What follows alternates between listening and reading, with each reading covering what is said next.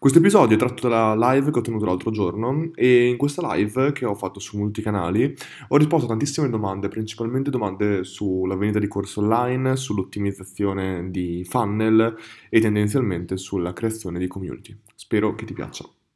Quindi incominciamo subito, vi spiego come svolgeremo questa live Molto semplice. Incomincio rispondendo a tre domande che ho trovato interessanti, che mi avete già posto all'interno del gruppo Facebook e poi successivamente vado a leggere le domande che voi mi farete e vi risponderò. Mm, direi che come al solito questo appuntamento qua è fatto unicamente per voi, sto anche pagando co-working space per essere in un ambiente più silenzioso, tutto il resto per essere in grado di comunicare meglio con voi, quindi niente, partiamo direttamente. Ora, la prima domanda che ho scelto, secondo me molto interessante, come al solito, è quella di Antonio Biancardi, Anto, che ogni volta che fa delle domande le fa molto intelligenti, secondo me, molto, insomma, molto belle.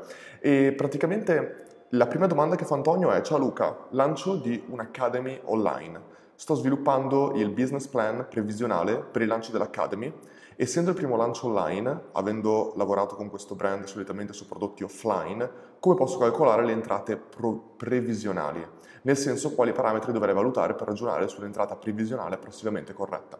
In un certo senso, per riassumerla, qualsiasi sia il nostro business model, eccetera, quando partiamo, che previsioni dovremmo fare sui potenziali incassi e così via?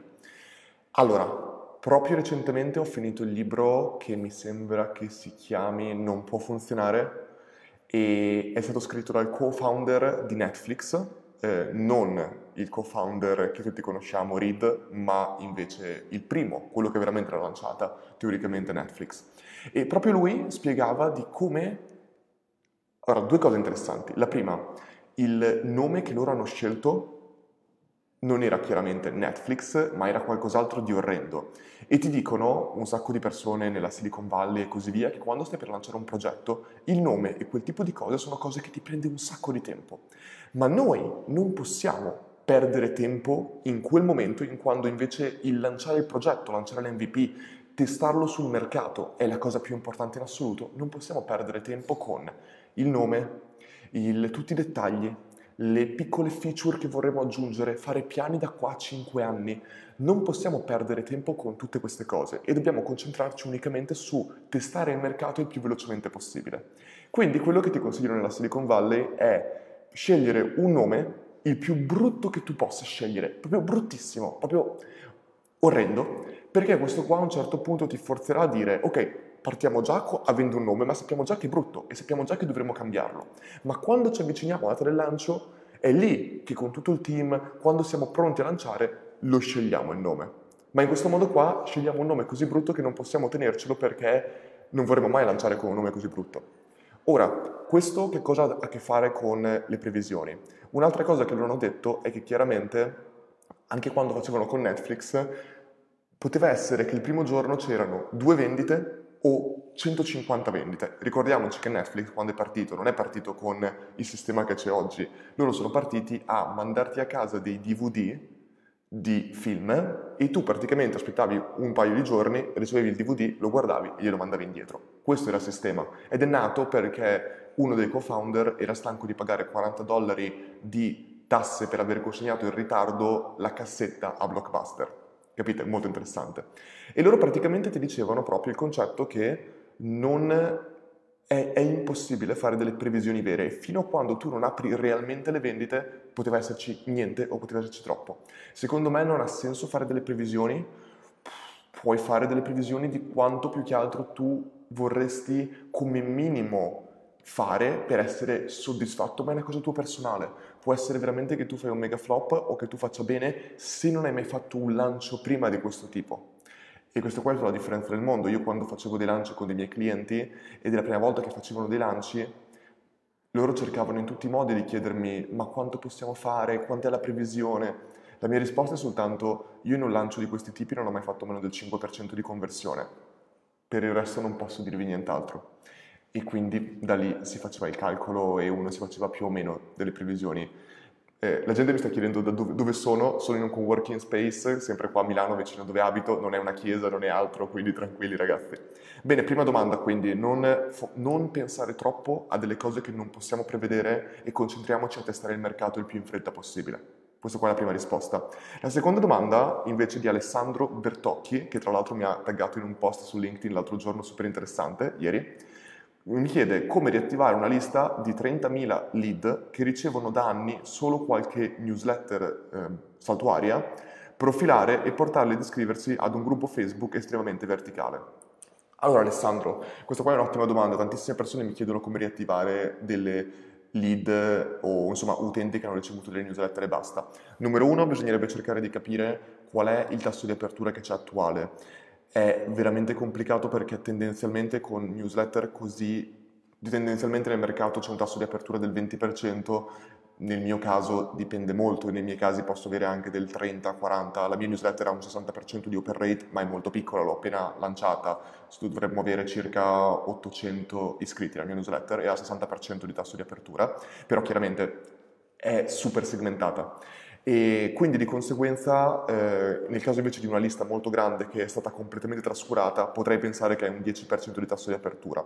Secondo me bisogna incominciare da chi ha già un tasso di apertura, quindi quel 10% che teoricamente è ancora attivo e invece lavorare sul 90% che non è attivo e loro dovresti testare almeno tre diverse strategie. Una prima strategia potrebbe essere mandare, un'email, mandare un'email che spiega esattamente quello che tu stai per fare tipo sto, scusatemi se siamo stati, cioè il mercato, cioè la nostra comunicazione sta per cambiare, vogliamo fare questo, questo, questo, e gli mandi quella, lo rimandi a tutti quelli che non hanno aperto la prima e lo rimandi a tutti quelli che non hanno aperto la prima e la seconda. Quindi mandi la stessa email tre volte agli utenti in base al loro non open in un certo senso. Questo qua potrebbe essere una strategia. Un'altra strategia potrebbe essere quella, come ho già spiegato altre volte che ho fatto a Rocket Internet, di praticamente creare un sistema utilizzando Gmail e collegando Gmail attraverso Zapier al tuo CRM e quindi tu praticamente sei in grado di mandare un'email a questi utenti come se fosse il tuo account Gmail e in questo modo qua sembra un'email mandata quasi scritta a mano e questo qua potrebbe farli aprire molto di più le tue email e potrebbe essere Ciao, sono il CEO di questa azienda, stiamo cambiando strategia, ci scusiamo per aver comunicato in questo modo, d'ora in poi comunicheremo in quest'altro. Sei interessato a entrare nel nostro gruppo Facebook che parla di mm, se vuoi, per favore, eh, iscriviti qua. Questo qua potrebbe aumentare tantissimo il tuo tasso di open rate, far portare tantissimi utenti sia a aprire le tue email vecchie che a iscriversi. Un'ultima cosa che uno potrebbe fare è eh, potresti dare un'altra strategia, potrebbe essere mettere una deadline e mandare un'email, due o tre email dicendo vogliamo ripulire la nostra lista, per favore clicca qua se vuoi disiscriverti o clicca qua se vuoi eh, essere attivo per riattivarli. E un'ultima è quella di incominciare a fare advertisement su tutti gli utenti che non aprono le tue email. Quindi tu incominci la tua strategia mandando email e fai ads di retargeting prendendo le tue email, mettendole su, creando un un audience su Facebook Advertisement e su Instagram Advertisement e incominci a fare delle ads dicendo un video, quello che vuoi, abbiamo ricominciato a mandarti le mail che parlano di questo argomento, se vuoi iscriverti al gruppo fallo qua oppure ricomincia a aprire le nostre mail. Hai capito un po' il concetto, poi non sto a parlare del copy, però queste qua sono diverse strategie. Non so quale funzionerà, ma ha senso diversificare il più possibile e cercare di parlare con loro su diversi canali. Come ho detto, email diretta, Gmail attraverso Zapier e eh, advertisement di retargeting. Questi qua potrebbero essere delle strategie. Ultima domanda e poi passo alle vostre domande, a rispondere alle vostre domande. Eh, una domanda che mi era stata fatta da Giuseppe Coppola. Parto da zero, vorrei creare autorevolezza e, creativ- e credibilità condividendo dei contenuti all'interno di un funnel evergreen per portare i lead, agenti immobiliari, in call. Meglio un long content dopo l'opt-in? Meglio 3 o 4 video più corti a distanza di 48 ore? Altra strategia?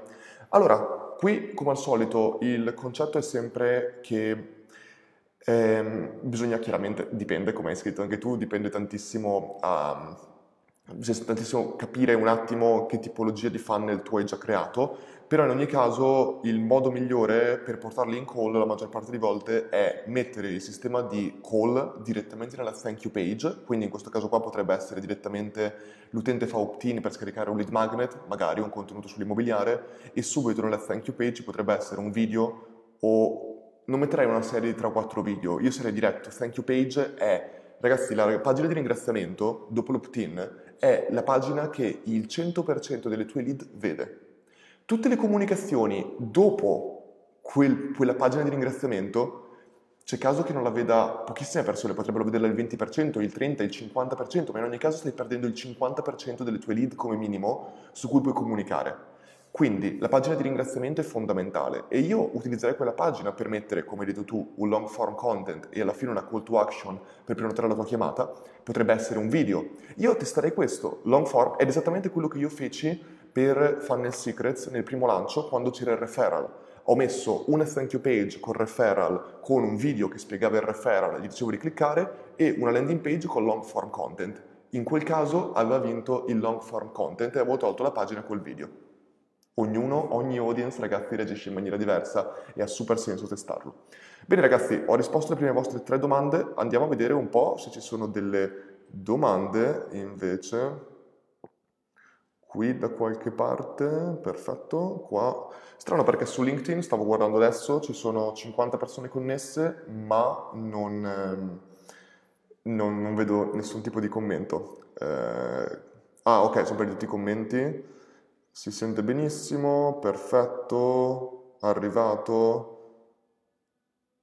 Boh, alcune persone dicono che non si sente, ma io sento abbastanza bene.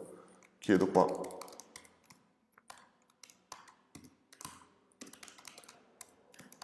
Ok, intanto che aspettiamo che anche su LinkedIn incomincino a fare domande, io incomincio un po' a rispondere alle vostre domande qua sul gruppo. Dicono che c'è eco, probabilmente c'è eco perché questa stanza qua ha dei muri molto alti. Ok, Rodolfo, ciao Luca, tu per un funnel per servizi eh, invieresti il traffico a una pagina per una consulenza gratuita o lo faresti procedere eh, da un lead magnet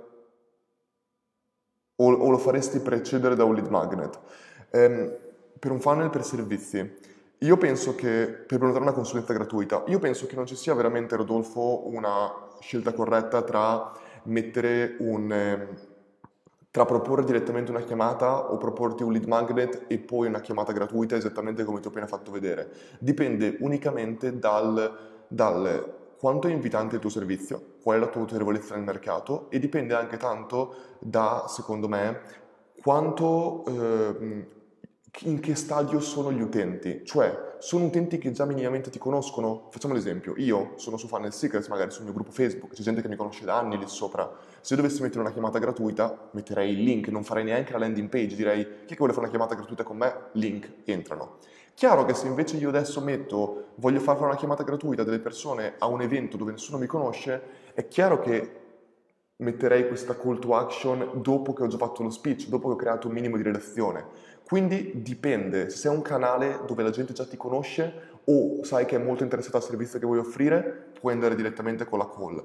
Altrimenti secondo me potresti, dovresti metterci uno step intermedio prima per creare un minimo di relazione e capire, intanto comunque non vuoi neanche tu dare chiamate gratuite a persone che non si prequalificano, quindi secondo me è interessante. Um, ok, Gabriele mi chiede, se dovessi lanciare il tuo prodotto da zero, da dove partiresti? Ottima domanda Gabriele. Allora, Gabriele, qualsiasi prodotto sia digitale, offline, qualsiasi prodotto, fisico virtuale, quello che è, un business si compone da 2-3 step. Se dovessi semplificarla, avresti attenzione e prodotto. Attenzione più prodotto uguale business. Se dovessi renderla leggermente più complicata ci sarebbe, leggermente, eh, attenzione, conversione, prodotto, business. Ora, che cosa sono queste, teoricamente, queste tre, queste tre cose? Tu devi riuscire a creare attenzione attraverso advertisement, attraverso SEO, attraverso contenuto, attraverso referral, quello che ti pare, attenzione. che questa attenzione attraverso una strategia di conversione deve essere convertita in utenti che comprano il prodotto. Quindi, step, prendere, eh, ottenere attenzione e portare persone sul tuo funnel di conversione, convertire queste persone e dare valore, non dare valore, non mi piace neanche la parola, ehm, dare, eh, creare un effetto positivo attraverso il tuo prodotto nelle persone. Facciamo l'esempio, hai una pasticceria, la gente compra il tuo prodotto, l'effetto positivo in questo caso qua è che mangiando il prodotto gli dicono che è buono. Hai un eh, prodotto digitale mm, che insegna a cucire? Bene, l'effetto positivo è che la gente realmente impara a cucire. Ci dimentichiamo tutti quanti del prodotto. Il prodotto in sé è singolarmente la cosa più importante. Se tu vuoi avere uno stadio di attenzione, uno stadio di conversione fantastico, ma se il prodotto fa schifo e non consegna quello che tu hai promesso, il tuo, prodotto, il tuo business non potrà mai crescere. E sai perché? Perché la crescita non c'è crescita se non c'è retention. Per retention vuol dire non c'è crescita se il, i tuoi utenti non stanno nel business o non ti riportano altre persone nel tuo business. Retention è fondamentale, perché immaginati che tu acquisisci 100 nuovi utenti ogni mese, la crescita del tuo business dipende unicamente da quanti utenti rimangono mese dopo mese di quelli che hai già acquisito. Perché se tu acquisisci 100 nuovi utenti e ne perdi altri 100 ogni mese, vuol dire che parti sempre da zero e ogni mese non c'è mai una crescita, è una linea retta. Di conseguenza è fondamentale la retention. Ora, se tu mi chiedessi da dove devo partire, io andrei esattamente nell'ordine che ti ho appena detto, ovvero attenzione, io partirei dall'attenzione. Troppe persone partono dal prodotto, ma la verità molte volte è che quando tu hai l'attenzione, quando tu hai i tuoi utenti che ti ascoltano, qualsiasi cosa tu abbia da dire o da vendere, il prodotto viene da sé, puoi creare il prodotto in base all'attenzione che hai. Perché se tu hai già un prodotto ma tieni l'attenzione sbagliata, non convertirai mai quell'attenzione in vendite per il tuo prodotto. Vedo troppe volte gente, soprattutto che lanciano anche corsi, influencer che lanciano corsi su, su lanciano corsi sbagliati in base all'attenzione che hanno. Immaginiamoci che tu sia un modello che tutta la gente hai milioni di follower su Instagram, ma i milioni di follower che hai è perché ci sono degli uomini che, che ne so, sono, guardano te che, fai, te che hai un bel fisico, donne che guardano te che hai un bel fisico, eh, guardano perché sei in posti fantastici, ok? Hai un tipo di attenzione di quel tipo. Ma poi decidi di vendere un prodotto di qualche cosa che non hai mai parlato realmente. Per esempio potresti vendere un prodotto, che ne so, di Meditazione. Ecco, se non hai mai parlato prima di meditazione e la gente non ti segue per la meditazione, non venderai niente. Ma io quando dico niente, non sto parlando di poco, io parlo di niente. Ho visto influencer che facevano zero vendite per delle magliette e poi vendevano mezzo milione o più con dei videocorsi tecnici, perché la gente li seguiva per la parte tecnica. Ma ragazzi non avete idea di quanti errori vedo su quello. Quando tu hai l'attenzione devi creare il prodotto collegato alla tua attenzione e quindi io andrei in quest'ordine, non penserei al prodotto fino a quando non ho l'attenzione, fino a quando non è l'attenzione, che, cioè i miei utenti che mi dicono che cosa vogliono avere in più da me e che io posso far pagare per quell'attenzione.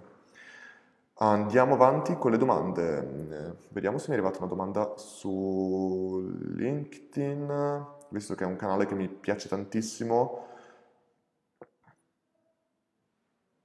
mi dicono che Celeste mi dice che c'è un po' di eco tipo chiesa. Scusate ragazzi, sono in questo posto che secondo me è molto bello, sono in questo coworking space, però sì, c'è, c'è rimbombo, devo dire la verità.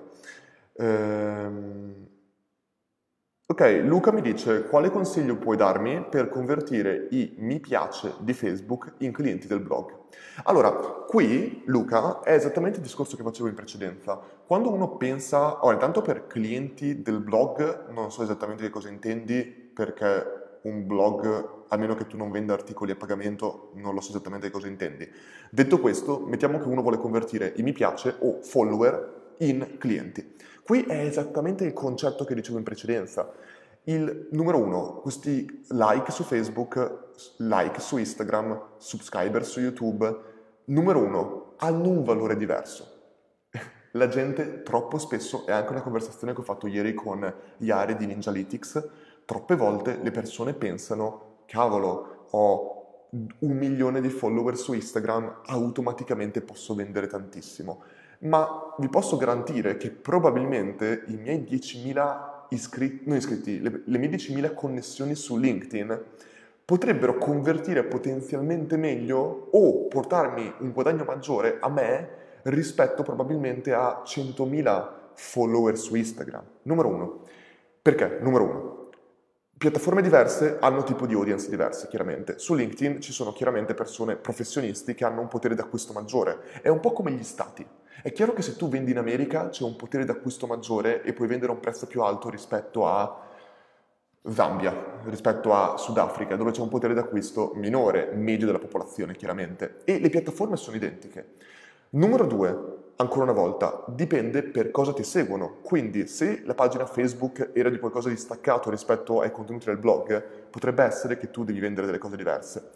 Altra cosa, un canale come l'email marketing, per esempio, avrebbe secondo me un potere d'acquisto estremamente maggiore rispetto ai like su Facebook, rispetto a qualcos'altro.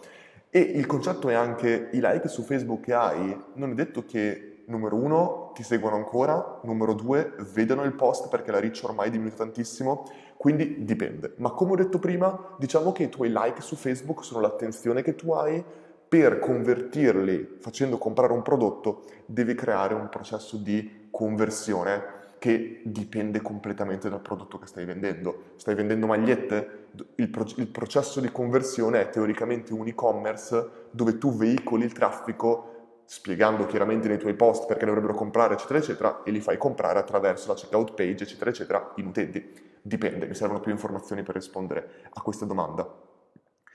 Vediamo un po', domanda di Antonello. Ciao Luca, non trovi che c'è una enfasi eccessiva ultimamente sul fare growth hacking su LinkedIn cercando di sfruttare bot e cose similari, peraltro molto rischiosi? Non trovi che sia un po' eh, antitesi con certe logiche tipiche del B2B? Antonello, sono molto d'accordo e non d'accordo. Non ho ancora, devo dire la verità, io non ho mai usato bot in nessuno dei miei canali. E infatti, se tu vedi il mio canale Instagram, il mio canale LinkedIn, eccetera, sono tutti cresciuti organicamente e ho una reach molto alta proprio per questo. Ho, anche sul mio Instagram non ho subito nessun tipo di diminuzione della reach organica, eh, perché non ho mai usato bot e quindi non sono mai neanche targetizzato da bot in questo modo. Quindi, da un certo lato c'è questo, dall'altro devo dire che in questo momento qui il mercato è estremamente, il mercato delle aziende e il mercato dell'influence marketing è estremamente acerbo. Le aziende non hanno idea di come valutare realmente un influencer. Ci sono delle aziende che vanno da influencer che hanno 30, 100, 200 mila follower, magari su Instagram, e non hanno idea realmente di qual è la loro vera reach, perché tu come azienda paghi sicuramente per il brand della persona nell'influence marketing, ma paghi anche molto per quanti utenti realmente possono influenzare e possono portarti sulla tua piattaforma. E le persone che sono cresciute con i bot, ci sono veramente delle persone che, sono, che non hanno ragione di avere 100.000 follower, ma ce li hanno e le aziende vanno da loro, le pagano, poi vedono che non c'è nessun risultato e dicono l'influence marketing non funziona. No, non è che non funziona, sei tu che non hai valutato l'influencer corretto. Ma questo non c'entra esattamente con quello che dici, o c'entra in parte. Il concetto è, sono d'accordo con quello, però al tempo stesso queste persone hanno sfruttato una falla della piattaforma per crescere enormemente e ci sono persone che hanno creato un intero business su finti follower in un certo senso. Ne posso nominare veramente tante di persone così. LinkedIn potrebbe essere potenzialmente una cosa molto simile. Secondo me ci sono dei bot potenzialmente che non sono per forza negativi. Dipende che bot usi. Chiaramente i bot che incominciano a mettere like random, le persone, se, se ci fossero dei bot che aggiungono connessioni e poi le tolgono, non sarebbero organiche. Ma se ci fosse un bot che magari mi permette di connettermi con persone in target, con la mia audience, Probabilmente potrebbe aver senso usarlo, non lo so, io non li uso, però capisco quello che dici e sono d'accordo che il growth hacking su LinkedIn, che non è veramente growth hacking questo tipo di cosa, può essere dannoso, ma ancora una volta, finché la piattaforma non si adegua, potrebbe aver senso usarlo, devo dire la verità. Per esempio lo vedo usare anche su TikTok adesso in questo momento. Domanda di vediamo un po'. Ida, parto con la mia. E-commerce di gioielli, di gioielli in argento. Sono partita da due mesi e ti chiederei come poter portare più traffico possibile e come creare un funnel. Allora, Ida, hai detto che hai un e-commerce che vende gioielli in argento. Se hai un e-commerce hai già un funnel. Per funnel intendiamo semplicemente il processo con cui portiamo utenti, bla bla a comprare e ricomprare il nostro servizio o il nostro prodotto. Un e-commerce è un funnel. Il numero di step che un funnel deve avere è la user journey in un certo senso. Il numero di step che un funnel deve avere può essere anche uno solo o possono essere 5, 6, 10, 100. Non importa quello. Ora, partendo da questo presupposto, tu mi chiedi come portare eh, più traffico possibile e convertire questo traffico. Ora, il concetto è quello che io ho spiegato anche al Marketer's World di input-output. Quando tu mi dici di portare traffico, il traffico viene da sforzi, i nostri sforzi, i nostri input. Il traffico può venire da SEO, da Google Ads, da Facebook Ads, da Instagram Ads, da content, da qualsiasi cosa. E noi dobbiamo capire come tutti questi input si trasformano in output. Per output intendiamo vendite le vendite di tuoi gioielli in argento. Molto bene. Il discorso è che io non ti posso dire in questo momento qual è il canale o i tuoi input che porteranno il maggior output. Il mio consiglio, come ho fatto io con i miei contenuti, è di incominciare a testare, inizia da 3 o 5, 5, 6 tempo, dipende com'è il tuo team, non so niente, però incomincia a testare tre canali e incomincia a dire, per esempio, incomincia a testare content, Facebook Ads, uh, Instagram Ads, e incomincia a dire, ok, questi tre input, questi tre sforzi su cui io sto diversificando la mia strategia, qual è il canale che porta più conversioni? L'hai trovato? Bene, di questi tre, togli gli altri due e testa due nuovi canali. Incomincia a testare canali diversi fino a quando non trovi il canale che nettamente ti porta il maggior tasso di conversione e spingi tutto lì. Magari è Instagram Ads. Bene, spendi tu, una volta che l'hai trovato, o magari sono due, email marketing, Instagram Ads, una volta che l'hai trovato, spendi il 95% del tuo effort di acquisizione su quei due canali e dimenticati tutto il resto, soprattutto se sei all'inizio. Io è quello che farei. Uh, Daniele mi dice ti chiedo una cosa semplice. Quando qualcuno parte con la domanda con ti chiedo una cosa semplice, è sempre non semplice. Strategia per centro estetico, con coupon, qualche chicca delle tue. No, ok, dai ragazzi, questo qua può andare bene. Beh, ragazzi, Daniele, il discorso è che io magari ti dico una cosa che per me è semplice e anche per te magari è, anzi, per te magari è scontata. Però io una cosa che farei assolutamente per un centro estetico è, e l'abbiamo fatto per le palestre, l'abbiamo fatto per tantissime altre cose.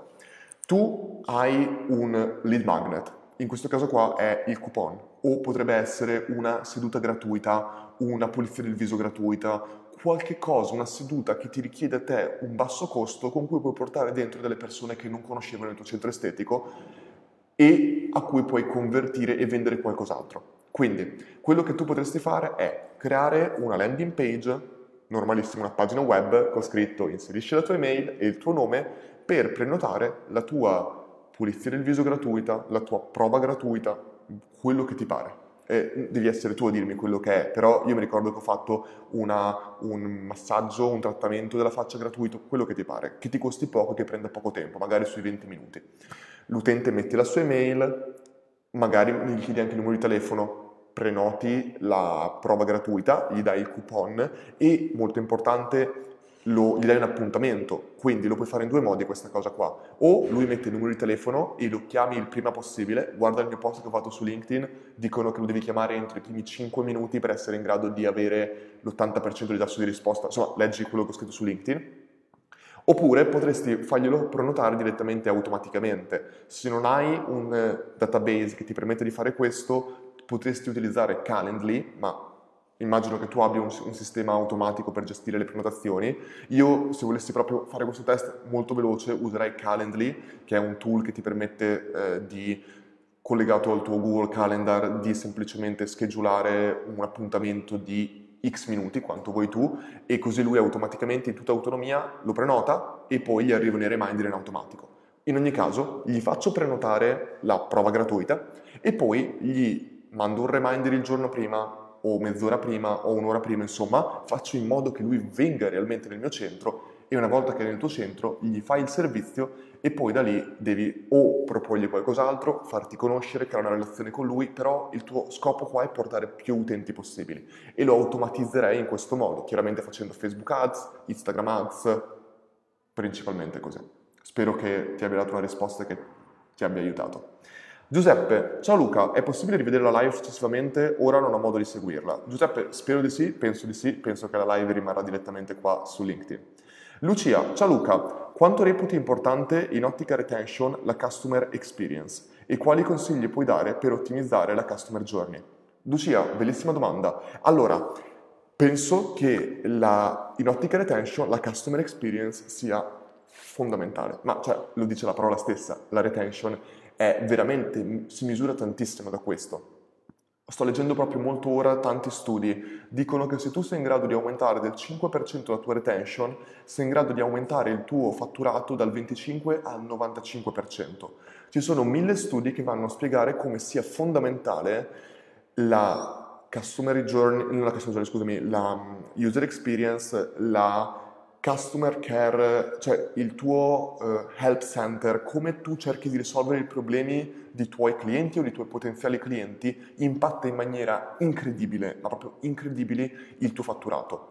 Inoltre la retention, come, di, come, dico sempre, è fondamentale per tutto il tuo business. Si stima circa che il, dal 5 al 30% del tuo fatturato viene generato dalle prime vendite, da, dalla vendita di, a nuovi clienti quindi il primo acquisto di un nuovo cliente, i primi acquisti di nuovi clienti generano dal 5 al 30% del fatturato di un business, dipende che business chiaramente, ma l'upsell, la retention, i pagamenti recurrent, eccetera, ti portano dal 70 al 95% del fatturato. Questo che cosa vuol dire ancora una volta?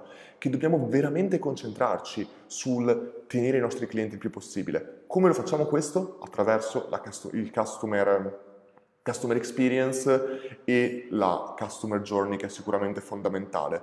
Per ottimizzare la customer journey qua dovrei chiaramente capire meglio cos'è il tuo business, quali sono i cliff points dove chiaramente tu perdi utenti o dove tu dai una brutta esperienza. Ma per capire questo, la, il primo consiglio che ti posso dare è quello di chiedere direttamente ai tuoi clienti. I sondaggi, per quanto possono sembrare scontati sono fondamentali ed è importantissimo individuare nel tuo funnel, nel tuo business, questi punti. Ti faccio un esempio. Partiamo dalla conversione iniziale da utente a cliente. Hai un e-commerce. Incapisci che il luogo dove l'utente principalmente se ne va è il carrello del tuo e-commerce. Molto bene, come sappiamo tutti, manderai delle mail per cercare di recuperare gli utenti, ma a un certo punto io gli manderei anche un sondaggio per capire che cos'è che ha fermato l'utente dal completare l'acquisto. Tu mi dirai, sì, ma io magari non ho ancora le mail dell'utente dove gli perdo. Bene, una cosa che potresti fare è prendere Hotjar, la versione gratuita, ti permette di mettere un mini questionario e io lo metterei esattamente nella pagina dove l'utente sta per uscire, le tue exit page che le vedi su Google Analytics, metterei lì un questionario e cercherei di chiedergli c'è qualche problema? Hai avuto qualche problema finora? C'è qualche cosa che non capisci su questa pagina? C'è qualche cosa che posso fare per aiutarti? Una specie di live chat, però direttamente con la domanda che tu sai che l'utente potrebbe porsi. E in questo modo incominci a capire, incominci ad avere feedback da parte degli utenti e incominci a risolvere questi problemi. Stessa cosa dopo, metti che hai una membership e vedi che il, tua, il, tua, il tuo lifetime value dell'utente dura circa tre mesi, hai tre mensilità dove l'utente paga e poi la maggior parte si disiscrivono. Bene, il secondo mese, quando quindi tu sai che al terzo mese ti iscrivono, incomincerai a mandare dei sondaggi, incomincerai a fare delle chiamate, incomincerai a capire c'è qualche cosa che ti sta facendo pensare di disiscriverti? C'è qualche cosa che posso fare per tenerti con me? Oppure, la cosa più semplice, quando si disiscrivono, li chiamerei, gli manderei un messaggio, bla bla bla, per chiedere qual è la ragione che ti ha portato a disiscriverti e tutto questo va a sistemare la user journey. Ma la user journey non va sistemata a priori, va sistemata nel momento in cui ci sono problemi. È quello che secondo me bisognerebbe fare. Uh, ok, vedo altre domande. Domanda ancora di Antonio, domanda ancora di Alessandro, ma vi ho già risposto, quindi vado un secondo da altre persone. Aspettate un attimo, vado un attimo su Facebook, stanno arrivando un sacco di domande, poi arrivo anche su Instagram, ragazzi, così rispondo a tutti quanti. Un secondo che si sta un po' spostando. Ok, Nadia Terno. Ciao Luca, ti seguo da molto tempo e grazie a te e ai corsi marketer sto migliorando sui funnel, ma però ho un grosso problema che mi rappresenta ogni volta che curo un lancio per un cliente che vende video corsi online partendo quasi da zero. Il primo lancio va bene e sempre oltre le aspettative, ma poi l'incasso dei successivi lanci vanno sempre incalando. Quali possono essere possibili sbagli che commetto? Esempio, nuovo lancio video corso, investo 250 euro in pubblicità, creo email list, creo gruppo community, per due... insomma mi stai tutti gli step. Vabbè, è, è, lunghissimo il messaggio. Allora, secondo me, è, ora, numero uno, è normale che se tu strutturi i lanci in questo modo vanno sempre calando. Il primo lancio di Funnel Secrets è stato il migliore in assoluto di Funnel Secrets e poi è sempre andato diminuendo.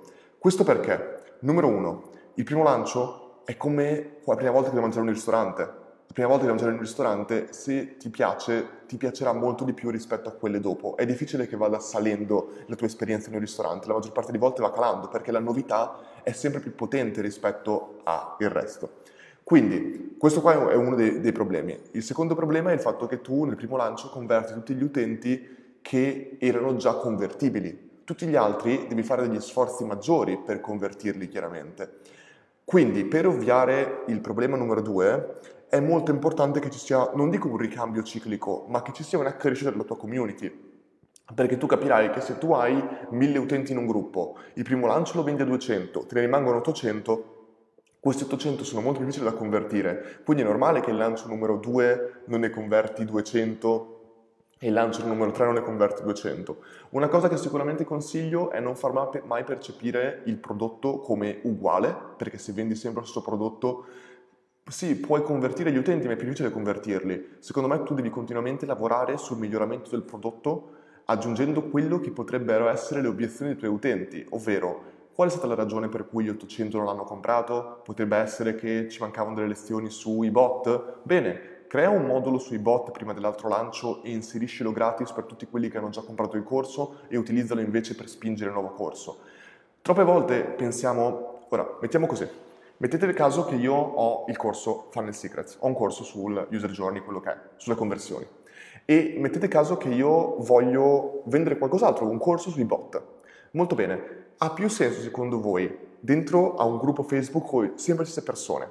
Ha più senso Prima vendi Funnel Secrets, poi ha più senso vendere, creare un nuovo corso sui bot e venderlo o ha più senso prendere quel corso che tu avresti creato per i bot e metterlo dentro? Una persona che pensa short term dice ha molto più senso creare un nuovo corso sui bot perché in questo modo qua io converto sia i nuovi utenti che potrebbero essere interessati a comprare quel corso, sia gli utenti che hanno già comprato il corso Funnel Secrets e quindi li faccio pagare due volte questi qua.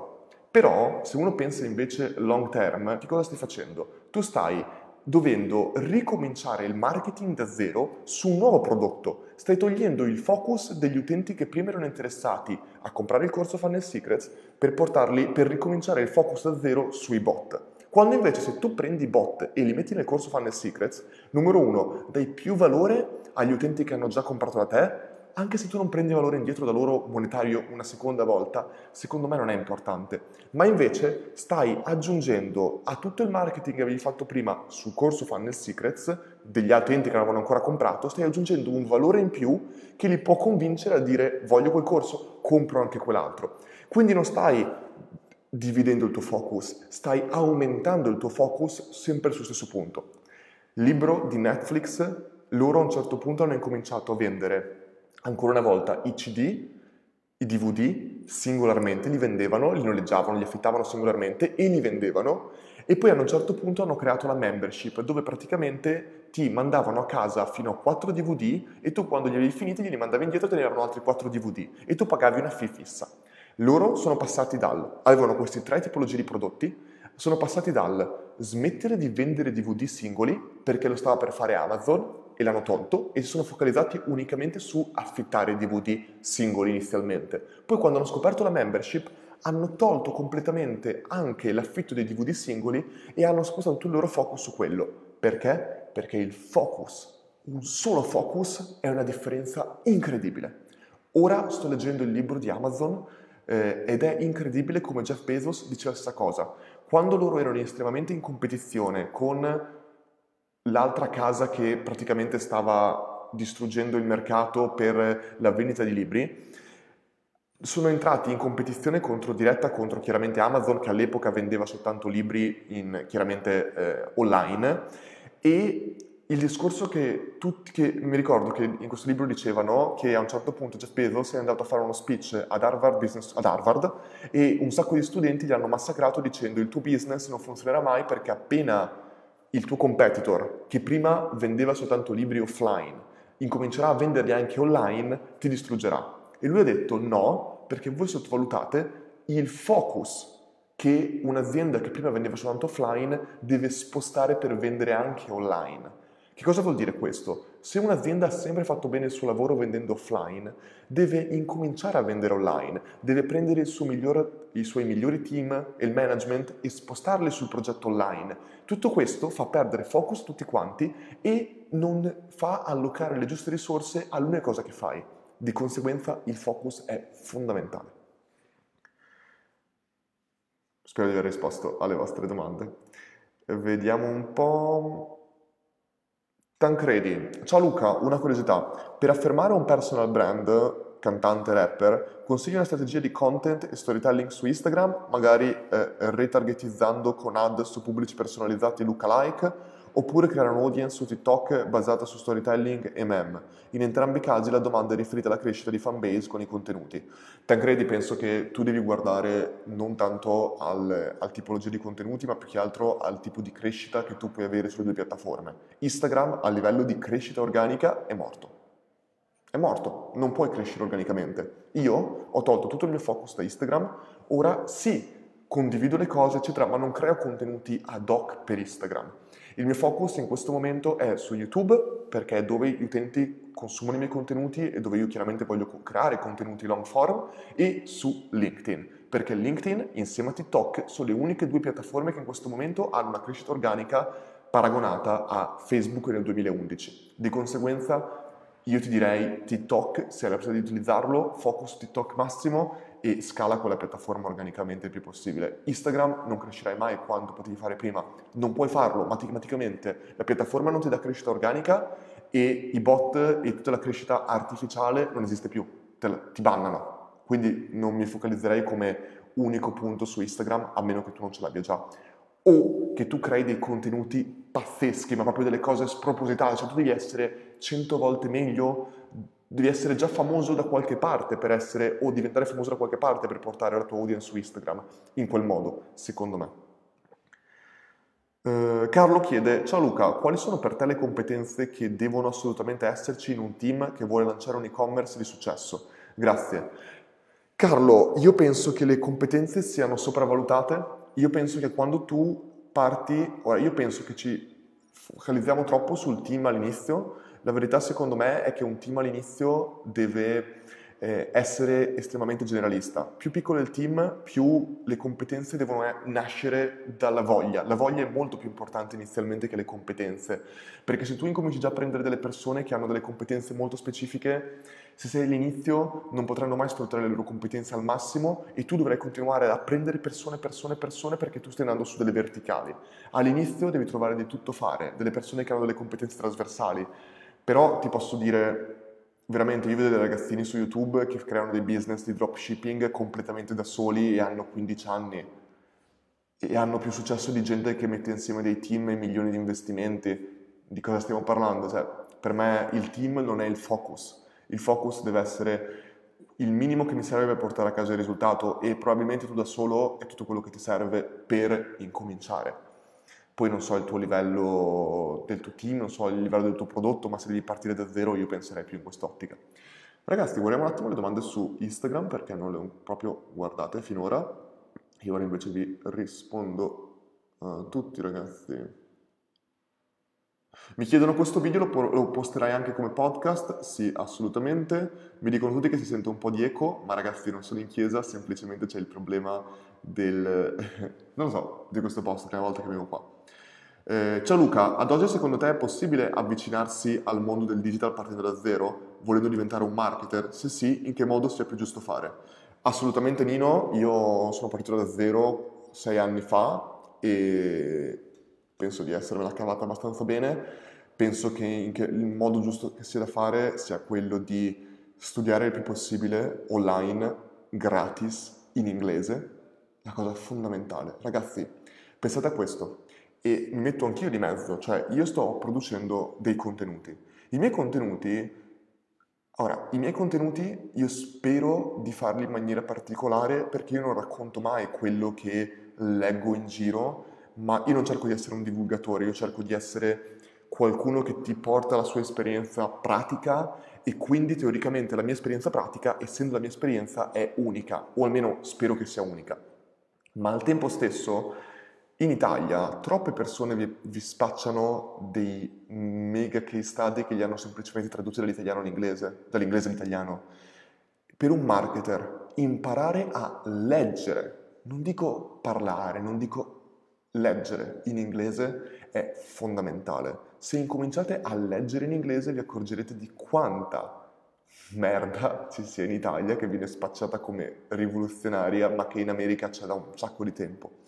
Di conseguenza veramente il primo consiglio che vi do è incominciate a studiare in inglese e la seconda è di mettervi nelle condizioni di affrontare ogni giorno più problemi possibili. È solo affrontando problemi e trovando soluzioni ai problemi che in qualsiasi cosa fate nella vita riuscirete a crescere il più velocemente possibile.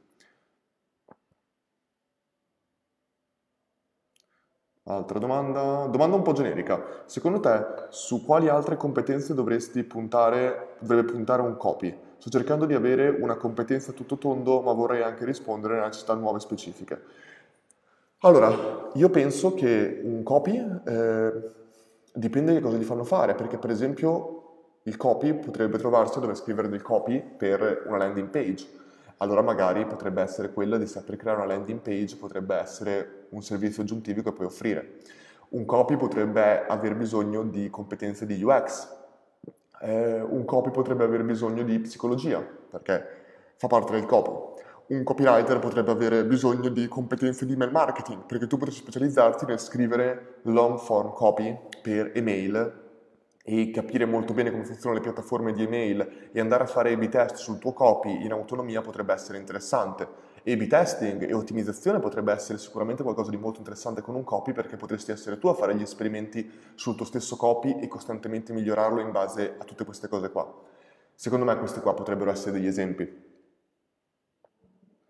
Si parla eh, sempre di vendita di prodotti, ma se dovessimo invece lavorare per un ente istituzionale e aumentare l'autorevolezza dello stesso, marketing istituzionale, come dovremmo impostare la nostra, immagino che ci sia scritto strategia? Eh, dipende perché che cosa vuol dire ente istituzionale? I politici sono enti istituzionali, i politici devono avere una comunicazione così? Al giorno d'oggi non mi sembra neanche così tanto vero. Dipende dal cliente, può essere istituzionale oppure no, dipende semplicemente da com'è il branding, da com'è il brand del, dell'ente in particolare e come interagisce, ma le regole del, di cosa funziona sono sempre quelle. L'unica cosa che cambia è che cosa puoi fare e cosa non puoi fare, ma quello dipende dall'ente stesso. Ripeto, ci sono dei politici che fanno una strategia di guerriglia marketing più aggressiva di tantissime aziende di growth hacking quindi dipende veramente tanto dal, dal singolo, dalla singola persona. Ciao Luca, quale percorso consiglieresti ad un ragazzo che vuole crescere? Penso che non sia completo il messaggio. Vediamo se lo completa. Carlo, ciao Luca, quali sono per te le tre competenze che devono esserci assolutamente in un team? Ah, me l'ho già risposto. Valeria, ciao Luca, che ne pensi di un corso su uh, un settore specifico sull'agricoltura? Come lo lanceresti? Valeria, un settore sull'agricoltura dipende chiaramente che tipo di, agri- cioè che cosa insegni in questo corso, lo lancerei come lo lancerei tutti gli altri. Andrei sempre a creare attenzione e l'attenzione dipende da dove questa attenzione risiede, ovvero dove posso trovare l'attenzione di agricoltori, di non lo so che cosa, non so chi, magari Facebook non è il posto giusto, magari non è neanche Instagram, dipende magari se è un blog, dipende veramente a chi lo vuoi vendere e dipende che cosa vuoi vendere, ma la metodologia la maggior parte delle volte non cambia realmente, cambia soltanto la forma in base alle singole persone. Ciao Luca, sono un ragazzo di 19 anni che vuole diventare un imprenditore in ambito digitale e marketing. Consigli l'università o quali corsi online? Grazie e buona giornata grande. Ludo, Allora, eh, io l'università l'ho fatta, ho fatto sia la triennale che un master all'estero. Penso che la persona che sono qua oggi è grazie allo sport e grazie anche alle esperienze che ho fatto durante l'università. Le persone pensano troppo alle competenze che ti dà qualcosa, ma non esiste un corso online o una, un'altra cosa al giorno d'oggi che ti può dare tutte le competenze per cui tu avrai bisogno. E la competenza più grande è sapere e capire che tu tutta la tua vita dovrai passarla a studiare ed aggiornarti cost- costantemente se vuoi lavorare in digital. Perché il digital si muove a una velocità tale che per forza devi aggiornarti costantemente. Di conseguenza non andrai tanto a pensare alle competenze che mi può dare l'università, ma andrai più che altro a pensare alle esperienze, il mindset e le cose che mi può dare l'università. A me è aiutato tanto, non so se ti aiuterà, non posso dirtelo, dipende tanto dalla persona, ma io non posso dire che l'università non conti. Come potrei intercettare potenziali interessati a un corso locale di Web Developer Beginner? Lezioni frontali? No, e-learning. Ehm, Costanzo, io sicuramente se sono lezioni frontali, allora numero uno, io starei attento a questo concetto qua di lezioni frontali, stai praticamente facendo, stai dicendo che stai facendo ripetizioni o consulenze di tutto questo. Io starei attento per la semplice ragione che eh, queste lezioni frontali vuol dire che un'ora del tuo tempo corrisponde a un'ora di servizio. Vuol dire che queste lezioni qua saranno sempre estremamente limitate al tempo che tu hai a disposizione. In quest'ottica qua tu potresti pensare tranquillamente di fare delle lezioni super base gratuite, potresti pensare di fare un workshop gratuito che fai a 30 persone una volta al mese, ma una volta ogni tre mesi e in questi workshop la maggior parte delle volte trovi già i potenziali clienti a cui puoi eh, offrire poi i servizi, puoi fare delle live dove parli di quello, è sempre il concetto di essere in grado di trovare attenzione in base a, eh, in base a dove l'attenzione risiede.